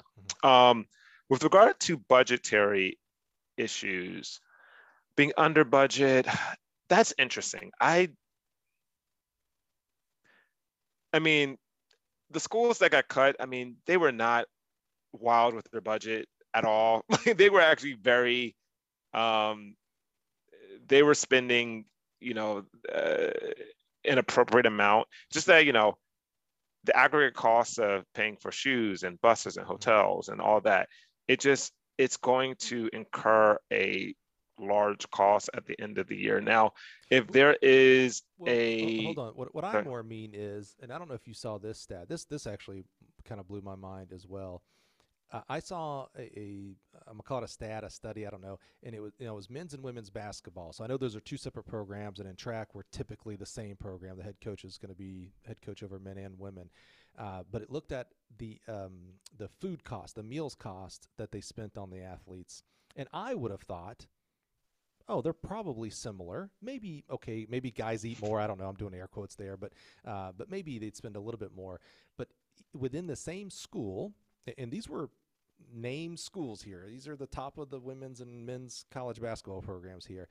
The amount of food spent for the men's basketball team was, I mean, disproportionately. I mean, it was out of this world more than what was spent on the women's. It, it was almost like uh, they didn't put this in the thing that I saw, but it was like, oh, the men eat lobster and the women must eat ramen. Like that's how big the spread of the difference was. So when I talk about budget, because I'm I'm big on uh, coaches, you know, knowing your worth and, and asking for more. You, you know, we, we don't spend enough to, to our point of that it's one of the cheaper per cap per person uh, sports. We, we need to ask for more, but we keep fighting for your program. You deserve it. Um, more on on that discretionary spending. You know, do I fly?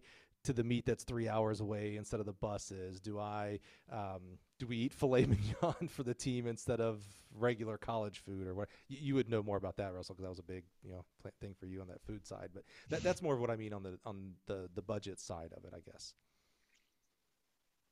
Yeah, no, so that's uh that's interesting. Um yeah, I mean, I think coaches can make those kind of decisions if if they feel like it makes sense. Um, you know, charter a bus to this meet that's a four hour, five hour drive instead of going to the airport. Um because it will be cheaper. Also, probably, honestly, will probably be about the same amount of time too, because we Yeah, factor sure. into the airport, go through security, all that stuff. Um, but um, so yeah, I think any sort of cost saving measures in that regard may be a good thing to look at. But like I said, looking at the financial data um, that was available uh, for the programs that we that I that I worked with, it didn't look like there was an extreme amount of kind of spending on those kind of kind of ancillary things. It seemed like uh, most of the spending was on just equipment and you know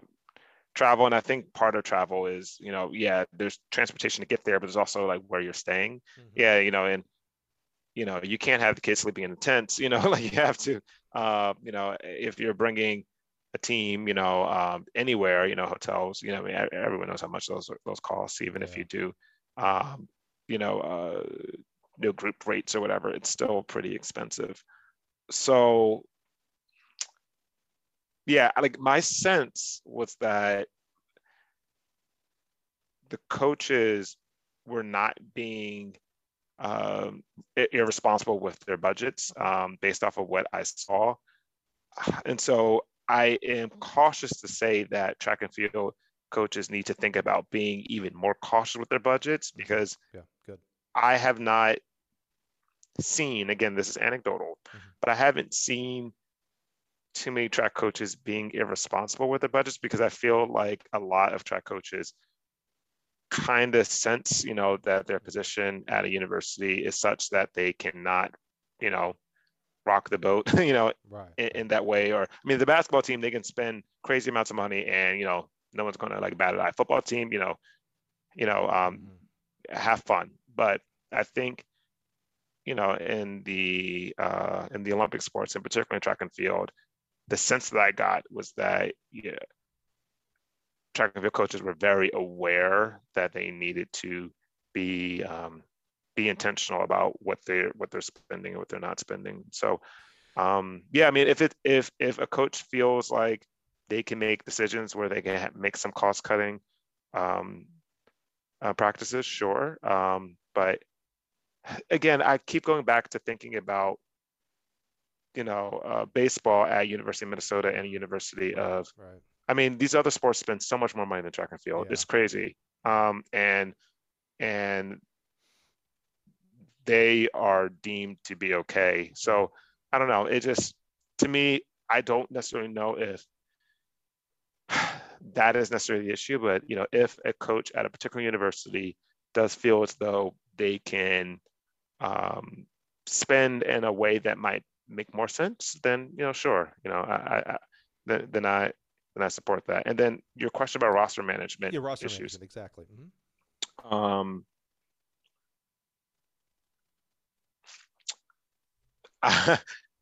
I don't think too many universities will have a problem with you adding a bunch of athletes to your cross country roster. And I know that that is padding um, your kind of, uh, you, you, know, your roster, you know, in a way that isn't great. But, um, you know, I mean, a lot of universities, well, I don't know if a lot, but some schools, they have like little running clubs or whatever. And, you know, they're your, the student running club may ask, you know, to use, you know, the track after you're done. If you're a distance coach, you know, just stick around and watch some of them run. And then mm-hmm. the top two or three girls like, hey, you want to come to join the actual track team? just pull them in and you, you only need to race them. I think they need to compete like once each season or something like that for them to count. Right. So um, I know that that feels really kind of yeah, and I'm not talking about padding in that way. I'm not talking about yeah. lowering standards.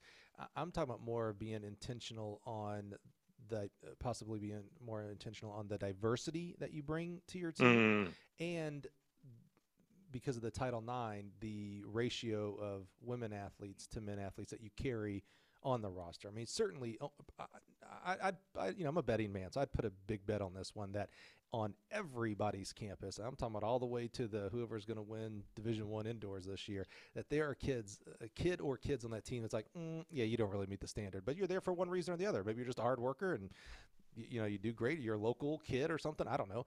Uh, I'm not saying it's wrong. It's it's great that that kid gets that experience, um, but being intentional on okay, I'm going to make sure that I have two to one ratio or two and a half one ratio, et cetera, of women to men on the on the roster. I'm going to be more. Um, uh, what's the word I'm looking for here? More, I guess, intentional on what men I allow on the team. That hey, I'm sorry, I'm just, Johnny. This is not the right spot place for you because I'm I'm capped at 40. But hey, Susie, you know you got some potential here, so I'm gonna have you on on the women's team. Would would and really this this whole conversation is around how do we proactively help and strengthen our programs does that have a play in that topic? Yeah, I, I think it's, I think it's a, uh, think it's situational. So, hmm.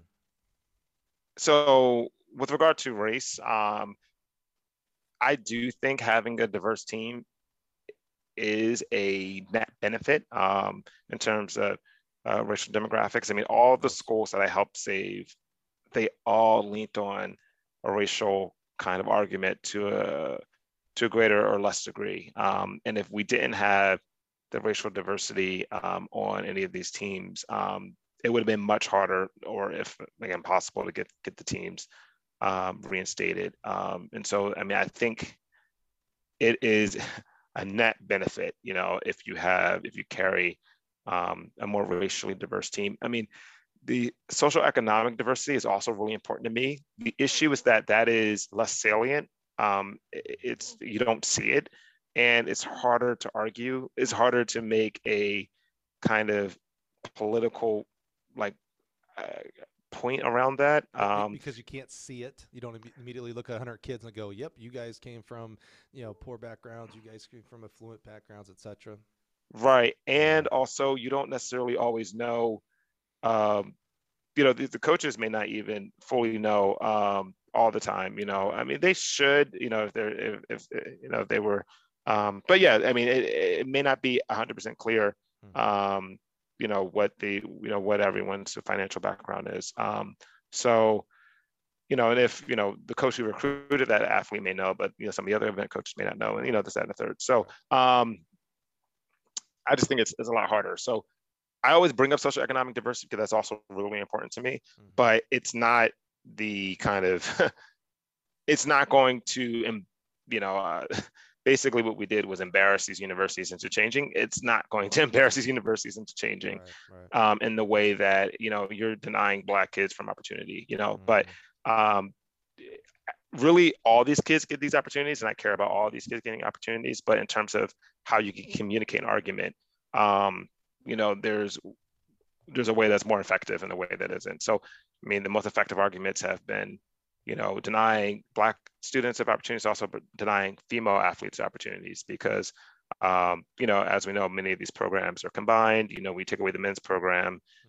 The, the women's athletes lose coaches, um, they lose training partners, um, and you know it's it, becomes uh, harder. I mean, a lot of the coaches said it, it was hard um, for them to stay engaged with their female recruits that they were recruiting after the men's team was announced that it was going to get cut because you know a lot of the top female recruits you know just didn't want to go to that institution after they realized that it was going to be a women's only program obviously there are women's only programs that exist Mhm. and um, and, and are competitive in their own right uh, but when i look at the ncaa and the top you know programs you know in the country you know they're all you know programs that have both the men's and the women's side i think the women do benefit Yeah, you you took a deep dive into this. What, what was the podcast you were on with the good lawyer? And I believe it was hosted by a, f- a female, and she was a doctor. Yes, I believe. yeah, yeah she works at uh, university of penn yes Yeah, yeah. T- tell us about that because I, I want you to go Google that podcast specifically because really Russell and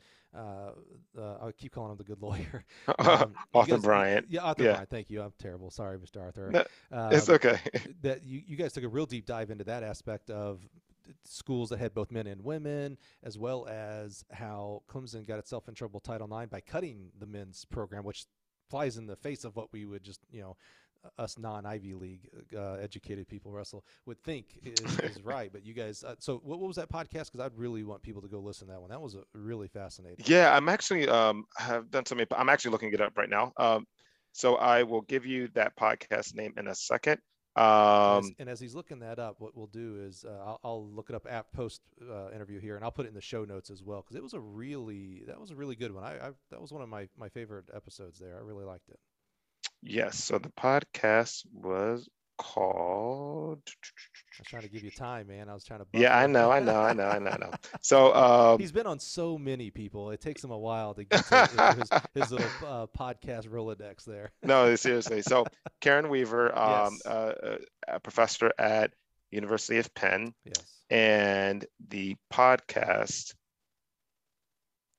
I think if you Google right Dr. now. Karen Weaver, Russell Dinkins, I think that'll do it. Yeah, Google's awesome. I don't know if you know that, Russell, but yeah, Google, you ain't got to have a lot of information. It'll give it. To you. I you. was looking through my email actually. She Um, was she was she was a really good host. Like I took notes of like, man, I need to do a little bit better job. She was really good. Obviously, well educated. I don't think I realized she was at UPenn, so that tells me that. But uh, but, but go if you if you're listening to this podcast, you're a podcast listener. Go listen to that episode specifically. Lots of Yeah. good, almost like data dump you guys did there. It was really fascinating. Yeah.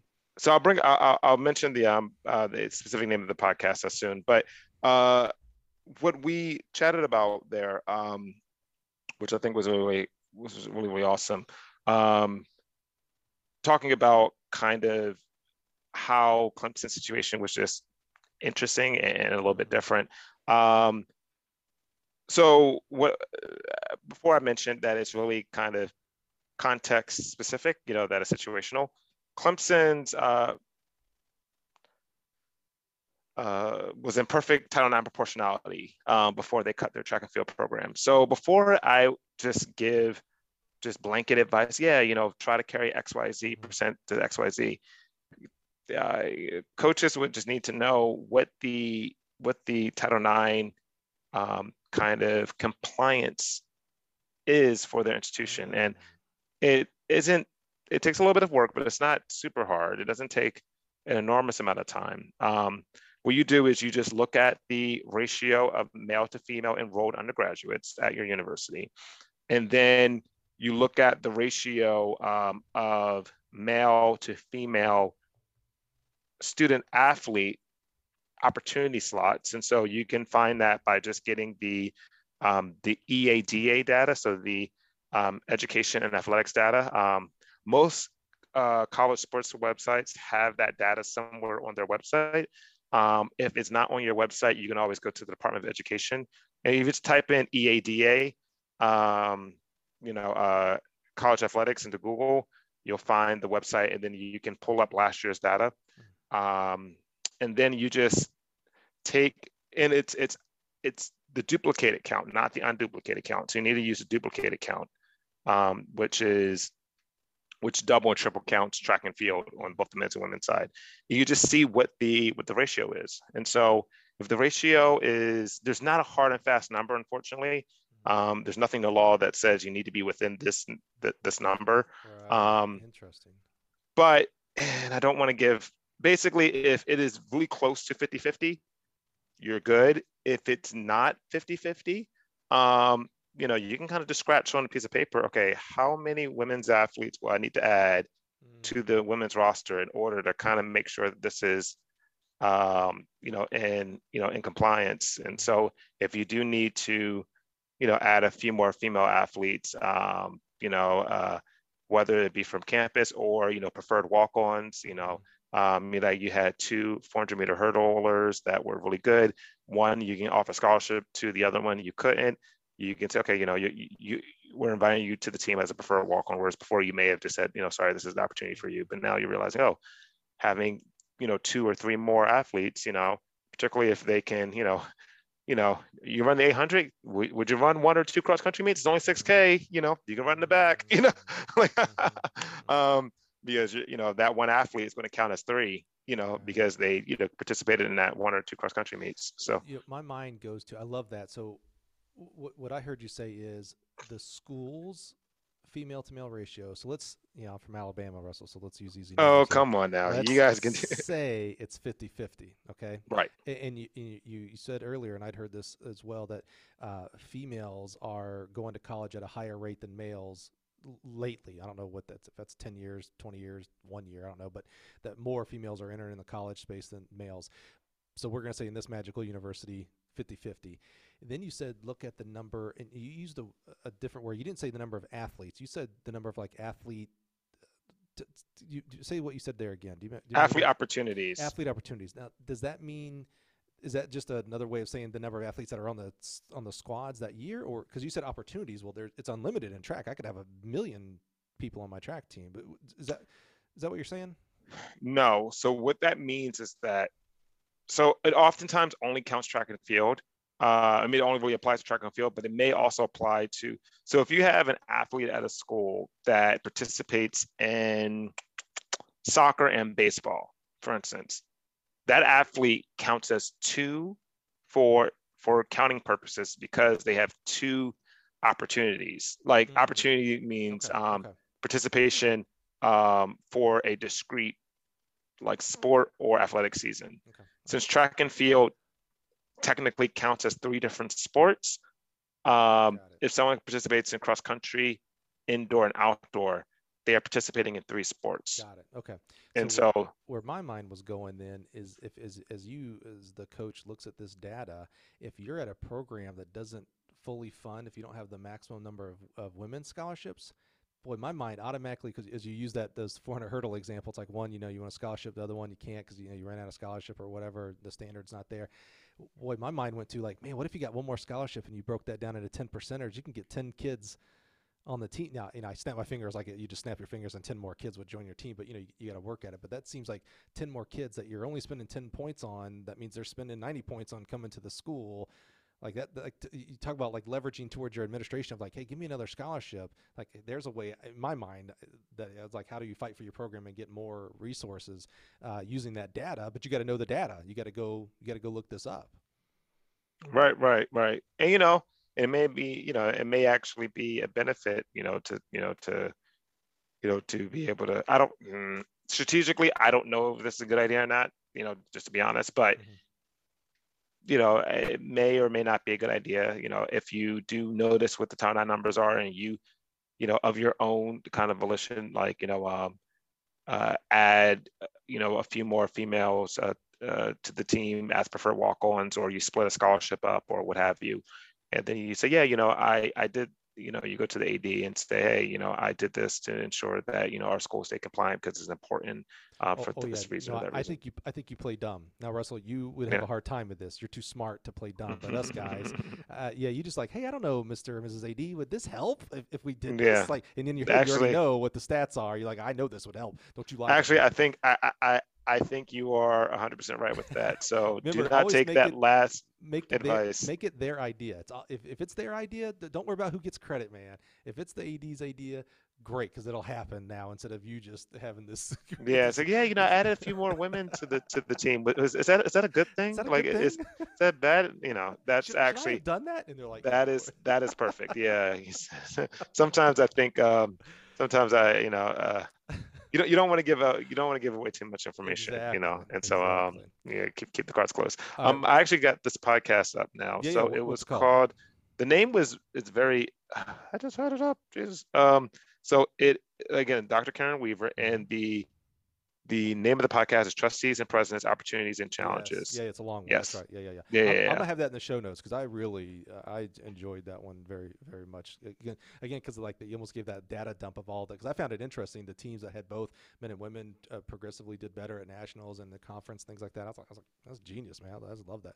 Again, trying to find resources to help fight for your program to get um, like at Mississippi State, we didn't have indoor track for men, so like how, how do we bring back men's indoor, and Minnesota needs to bring it back, etc. And Central Michigan's fighting right now for their program. So, um, yeah, I love that so type of data. Another thing that I could, so this is more, again, not a coach, haven't dealt with this, but I would like to think that you know if a, if you are a state institution and you are prioritizing you know trying to prioritize in state um, i do think that that could be a really positive thing uh, for you, uh, particularly with engaging with um, trustees, the president, but also, you know, um, the legislators, because, you know, there's usually, you know, state funds, um, in addition to federal funds that go to the state institutions. And so, um, not to say that you're going to have to be hitting up these, uh, your state legislators or whatever, but I do think from an optics standpoint, it probably is helpful. And then also from just a managing you know cost or managing your scholarships i mean mm-hmm. every state's different but a lot of states do have one you know the in-state tuition is just lower but then two um, you know some states have different programs where if you know uh, you meet this certain academic category or what have you you get a to you get a scholarship or you get a, a you know access to additional funds or what have you and so an athlete who may be a blue chipper, um, you may only have to give them, you know, a partial scholarship because you know that, you know, the rest of their tuition is going to be paid for by this program that they're eligible for because of their academic profile and also because they're in state. Um, so, uh, and I'm, I'm sure many coaches are already doing this. I just want to encourage them to continue to think about that as just kind of a, a good way of having great optics, particularly with your female athletes, uh, making sure that um, you can say, no, we are, because part of the prongs of Title IX is making sure that you are in proportionality, um, but also making sure that you are providing opportunities that are reflective of the local kind of kind of environment. Hmm. And so, in track and field is the largest female sport in high school, and it's probably the largest female sport in your state.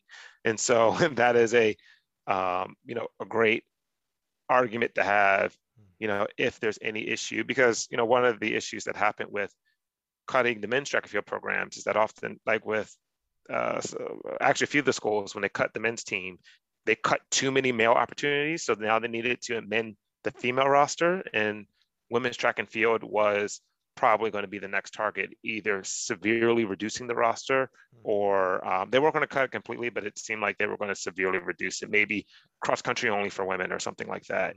Mm. Um, so, you know, it was really, really important that we did not allow, you know, that to happen at all, because I mean, that was just would have been tragic all the way around. And so, um, you know, making sure that you can communicate that you're not only bringing opportunity value in terms of female opportunity in terms of their gender, but also in terms of um, servicing, um, uh, providing a sport that is reflective of, the uh, uh, of the local environment. I can't remember the exact um, language from the title from Title IX. There's three prongs, and that's what I'm referring to as one of them. Hmm. But um, you know, if, if you know, so if someone's listening to that, interested in that prog, they could certainly look it up. Um, but um, yeah, I think that could be a really, a really positive thing to have in a feather in their cap. Well, as we start to wrap up here, Russell, you stole my very last question. Actually, as we were talking about different things, I was like, "Hey, what about in-state versus out-of-state?" and then you just answered it. Very good. Thank you so much for that. Uh, but as we do wrap up, Russell, what is you know again the whole goal today is to help coaches think about proactive ways to um, I know it's kind of hard to, to say what the end goal here because, like I said, I don't want to say bulletproof because I don't want to do fear mongering that you know you're on the chopping block, etc. But really, it's it's about strengthening your program and, and uh, making your program better, not only in regards to the performances and where you stack up in conference and nationals and things like that, but um, you know we talked a lot about the relationships. How do you build a culture? Maybe that's what it's really all about is the culture of your team as it relates to the rest of the university and then inside the athletic department with administrators, etc. Um, but as we wrap up today, Russell, what uh, any kind of final? I don't know. You're the face of this thing, man. Uh, so you got a good looking face. That's the good news, brother, man. You, are good looking here, man. What is uh, uh, kind of? It's uh, moisturizer. I will say that. Put on my lotion. I actually put on it right before this uh, I'll show the people this is face moisturizer. No, I was I can't be ashy on this uh on the screen. love it, love it. Well, what kind of maybe some parting advice do you have for coaches that are you know they just they just want to do better, man? And you know you've been in the face of some pretty bad the bad parts of our sport. Uh, what just maybe some parting advice maybe for coaches that are listening?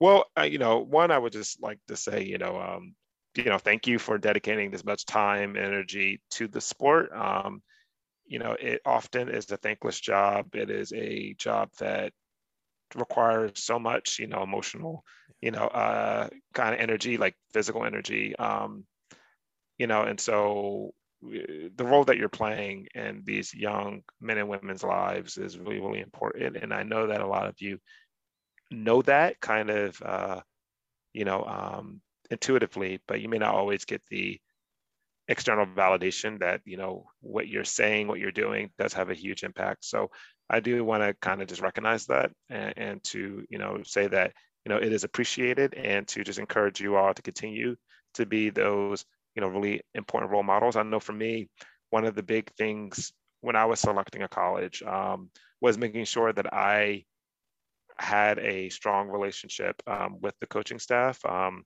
because i I knew that I was going to be, uh, you know, spending more time with them than anybody, any other adults, you know, at a university.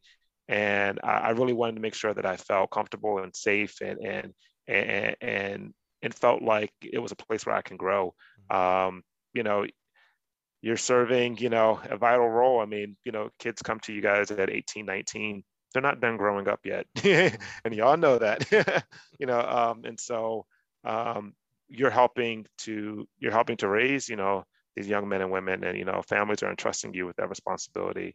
And so um, just know that you have kind of an awesome impact and um, that the lessons the messages you know you may not get the immediate uh, kind of impact uh, or sorry the immediate reaction but the kids are, are, are taking it in. And i know many coaches probably have the experience of seeing a uh, former athlete, you know, 5, 10, 15 years later say, hey, you know, you know, that thing that you told me in the in the weight room, you know, I carry that with me. And you're like, I don't remember saying that. But like, okay, you know. so um, so so I will say, um, you know, I will say that. Now in terms of what the main takeaway would be, I would I, you know, you say relationships. Um, I like to say community, you know, really kind of building that community, right? Um, so helping to encourage the development of, a, of an alumni community, mm-hmm. figuring out how you can create a sense of community with your team mm-hmm. um, that makes sense for your team. Um, so even if you know the distance athletes practice in the morning because you're in the south and it gets hot in the afternoon, and the sprinters can't be dealt with anything below 55 degrees so they have to practice. They have to practice in the evening. Um, you know the throwers have to like throw on the other side of campus because that's the only place that has you know a throwing circle. Um, you know there are there are ways to create opportunities for athletes and for the team to come together and to be in in community. And so um, you know thinking about that and thinking about how you can create those opportunities um, I think it's important. And, you know, really making sure that, um, you know, because it's, we, you know, we all kind of do our own things our own silos, but at the end of the day, this is a, you know, kind of one sport, one track and field, um, you know, uh, thing. And I, I have a lot of, you know, respect for the fact that track and field is a collection of all these different modalities and disciplines mm-hmm. and, and, and we're all working extremely hard in different ways, you know, so you know, distance athletes may be doing repeat, you know, uh, you know, thousand meter reps on the track until, you know, they're blue in the face. And whereas another athlete is doing, um, you know, really explosive uh, kind of, uh, you know, uh, do, doing lifts and doing plyometrics and, and things of that nature that um, will help them with their explosive disciplines that still, you know, they're working equally as hard, it's just, you know, in a different capacity. And so, um, I think creating ways where we can kind of celebrate that diversity. Um, um, and it doesn't need to be, I wouldn't look at it if I'm a coach as like a burden, like, oh God, I gotta do this extra thing. Mm-hmm. I would look at it as, you know, just a, you know, just an opportunity, you know, um, to kind of um, be able to commune with each other in a way that um, can just, you know, make everyone feel like they are a part of this, you know, one collective goal, which I mean, which they are. Mm-hmm. Um, so yeah, so those are kind of the two things that I would say. Um, and I don't think it's going to require as much energy um, as coaches may think. Um, you know, but just wanted to also just encourage um, coaches to continue to have kind of the awesome impact, you know, that they that they have on on on these young men and women's lives, particularly the young men and women who come from more challenging circumstances. And I know coaches have, you know, um, have had athletes um, in the past and currently that fit in those categories. Um, what you say, what you do, how you treat them has a huge, huge impact. And so I do also want to uh, kind of highlight that. Well said, my man. Coach, you know, uh, speaking directly to you, it is sometimes a thankless job, and we are sometimes surprised by when we are thanked. Uh, so we do get down sometimes. I understand. I did it for 10 years. I get it. Rewind the last three minutes and listen to Russell because what Russell represents right there is your athletes that are on your team right now and the athletes that will be on your team next year, next year, next year. He, he, he was in it. He was an athlete. He, he, he exactly what he's talking is how, is what he, he's, he's envisioning his college coach right now. I know you are. It's, you're like, man, that uh, I don't know. Was did you get coached by Fred or who, was actually your coach? So I was coached by Steve Dolan, who Steve now Dolan, coaches yes. at the University of Penn. Yes, yes. And my last year at Princeton, I was coached by uh, Jason Vigilante and oh, um, gosh, yeah, yeah, yeah Vig, right, yeah, yeah, yeah. yeah yeah. Uh, so um, great giant. So I know you're envisioning those two and the impact that they they made on you. So coach, just go back and listen to that man because that is everybody on your team right now. If they could articulate it that way, they, they they would. And if they can't right now, it's just because they haven't got the maturity to say it. We don't sometimes see it in the moment uh, when we're actually being coached. Um, Russell, you know, one of the cool aspects of being the host of this podcast is I get to at certain points represent a lot of other people. Like if you could imagine like a lineup of a thousand people behind me, uh, it's a great honor and responsibility of mine to, to do that representation. Uh, you know, I get to thank coaches that come on our show on a weekly basis uh, for exactly what you said there. You know, the impact they make, exactly where their two feet are is awe inspiring and so needed. Not in today's world because it, it, needed in yesterday's world too, and it'll be needed in tomorrow's world. So you play just a big role. I get to do that now with you, my friend. Um, you know, I, I get to represent now, you know, thousands of athletes that you have impacted here in the last 24 months and the thousands of athletes that you'll never see, maybe not even ever know your name, but that now get to go to the University of Minnesota, William and Mary, um, Brown University, Clemson. they don't even know that people. And I know it's never just one person. I get that. There's a team, you know, Arthur and other people. Uh, but right now, you're the face of it, buddy. But so I, I get to just say thank you from literally thousands of athletes, thousands of coaches uh, for what you do selflessly. Uh, I, am going to go on a limb and say you have not been uh, financially enriched. You're not rich uh, from this. This I don't I don't know how. If you did, please let us know. We'd love to uh, not, figure out that aspect on our own. But uh, not not not rich, but uh, but but but I'm good. So yeah, thank you. so, so, well, you you have enriched other people's lives, man. And so from the track and field community, for those who do know you, who maybe only know you by name, or even don't know you at all, man, thank you. You know, we need warriors like you to lead the way. And so just so thankful that, you know, you, you took up that mantle. You could easily just said, man, that really sucks and moved back onto your, your normal job. Right. Uh, so I'm so uh, thankful and grateful that you, you did that selflessly, man. Thank you so much from all of us. Well, thank you so much. And just end, um, yeah, I've said this in uh, other podcasts and in other media outlets, but what my source was for all of this and what my source was it still is to this day was thinking and fighting for that kid whose name i will never know and and you you hit that point exactly and um, you know that's what i was thinking about you know with the brown fight um, and throughout you know all of these fights where you know the outcome was certainly not certain you know and it was really scary to venture into the unknown and and to look into the faces of parents and alumni and, and students and see the the kind of desperation in their eyes to get their team back and to know how to look at them and say i am going to try my best i don't know if this is going to work but i'm going to try my darndest and you know thankfully prayerfully um, you know it, it, it did work out um, in a way that was um, that got the outcome that we were looking for. But what was most important is, you know, that kid, his name, again, I will never know, and that's okay because for me, what's most important. There's going to be kids who go to college and you know they win conference titles and they break records and they win national championships. But at the end of the day, it's really important that these kids have access to these awesome academic opportunities. Yeah. And to me, it doesn't matter if it's at a Princeton or if it's at a um, a, uh, a, a, you know the third ranked state university in, in a universe in, in a state all these academic opportunities are really really important and can provide life-changing uh, kind of kind of outcomes for you know for these kids. And so i know that these experiences uh, are vitally important. And um, that that is that is what drove me to dedicate so much time you know you know when i wasn't working uh, so much time when i was working.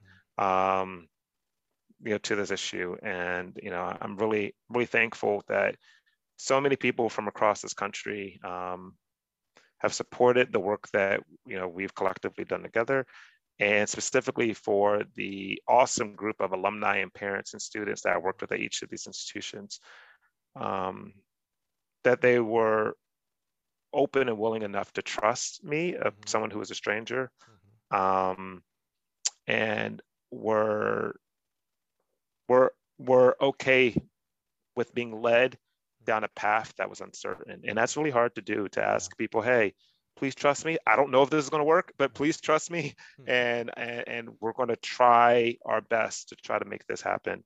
And like I said, prayerfully, um, you know we got the outcome that we were that we were hoping for. Well, man, you are fierce, and I am so thankful to be on the same team as you. I would not want to go up against you, man, and the, the way you bring community together. I love that word. That's kind of the theme for me of this this uh, podcast episode is community, man. I love it, love it, and I'm just so thankful for you, man. Thanks for joining us today on the Gill Connections podcast. I'm so thankful for you. Thank you. Thank you.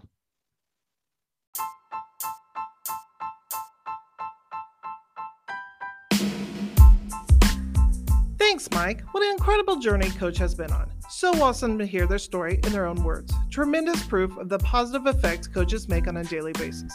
Help us spread the word of this great journey by sharing on your favorite social media channel. And don't forget to take a minute to rate and review the podcast. You just might get a shout out on a future episode. That's it for today. Join us next week when we'll connect you with another amazing coach.